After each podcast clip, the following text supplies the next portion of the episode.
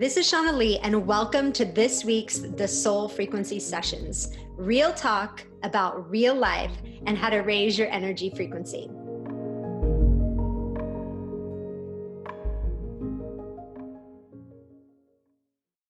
All right, you guys, we uh, just did a little intro on YouTube um, for this important session episode. I just think this is important. You know, it actually, I wanted to talk about this because um, a question was put on Instagram. If you're not following me there, I'm at The Soul Frequency, uh, about like, how do I know if I'm listening to my soul or if I'm listening to my ego, and how do I tell the difference? And I think the confusion is there across the board for everybody at at least one point or another, certainly on those like really big issues too. Like, should I leave my career? Should I, you know, get into this relationship or get out of this relationship? I mean, the big things, right?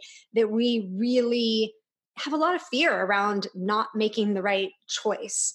And I think today, we're going to really give some specific tools on how you know what's talking to you in your head.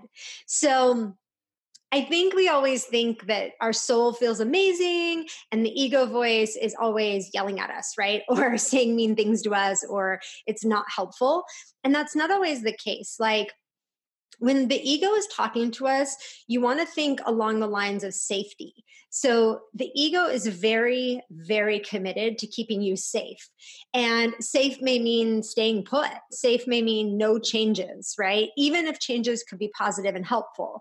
So the ego voice is often looking for, where is change happening? How am I afraid? What are you going to do that's different? That type of thing. So when we first start making changes in our life, it's very like typical to feel uncomfortable. Like, oh my gosh, I'm going to start making some different choices for my life. And my ego's like, no, I don't think so.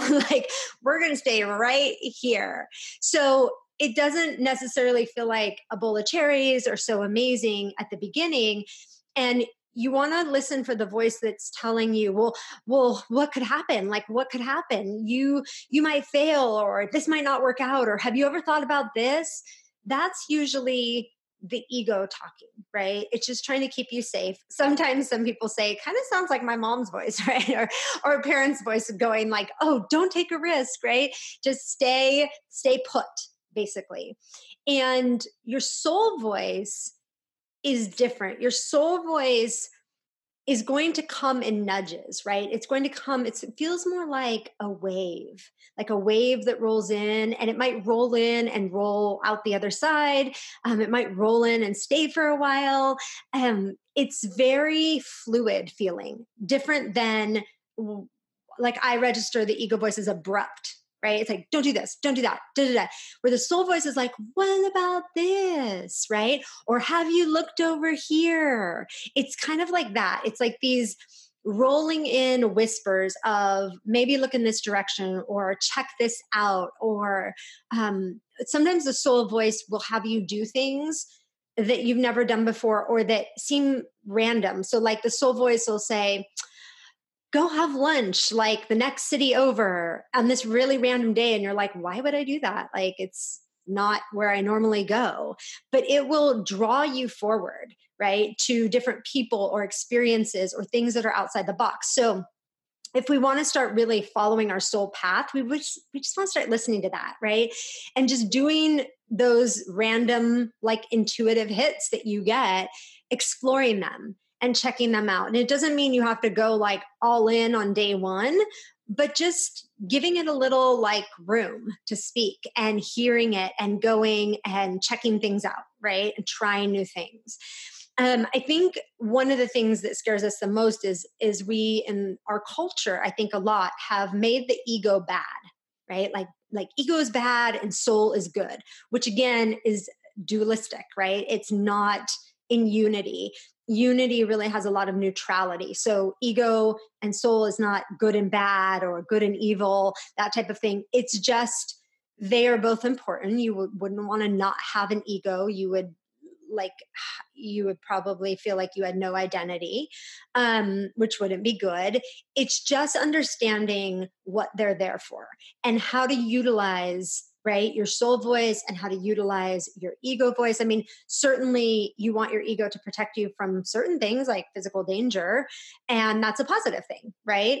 And I absolutely believe that us being able as human beings to understand our ego voice and to be able to move through some of the fears that it brings up is entirely part of the process. And it's what makes, you know, doing um, things that are outside the box so amazing. Is it's like what you move through to achieve this or to, you know, feel fulfilled is part of the whole process. In fact, some people always say, you know, it's a journey, not the destination. Because once you get to the destination, you're like, oh, the journey was the amazing part.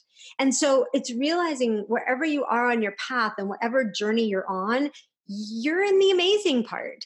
And continuing to understand these two voices helps you be able to really move through Um, some of the things that you need to, the lessons, the things you need to move through to really understand life and yourself and why you're here. And so it's a balance, right, of the soul and the ego and listening to both at different times and knowing when to listen to one and when to listen to the other. And one of the things you can do for a practical application of this is you can write down in your journal, like, what is a soul voice thing that's coming through and what is feels like an ego voice thing that's coming through. So you can start to differentiate, you know, how your soul speaks to you and how your ego speaks to you. One of the things too is if you follow your soul voice and you start going outside the box and trying new things and doing new stuff, you will start to see synchronicities happen and you'll start to see people coming into your life or opportunities coming into your life. And that is affirmation that you've listened to the soul voice. Like, it opens different portals, right, of frequencies and, and experiences and things like that. So the ego voice doesn't do that. Like, you won't have that experience. So if you're having that, you're probably listening to your soul voice. So hopefully that's helpful on your path. Maybe this week, go ahead and write down, like, what is the ego voice and what is the soul voice in my life? Honoring both of them, not trying to get one out of the picture, just honoring that they're both there working in conjunction to help you move forward in life. So I will see you guys back here next week for more sessions.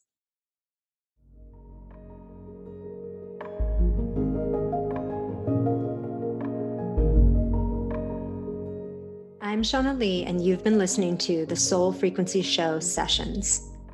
Come on and join our Facebook community, the Soul Frequency V I P, for connection and support on your journey.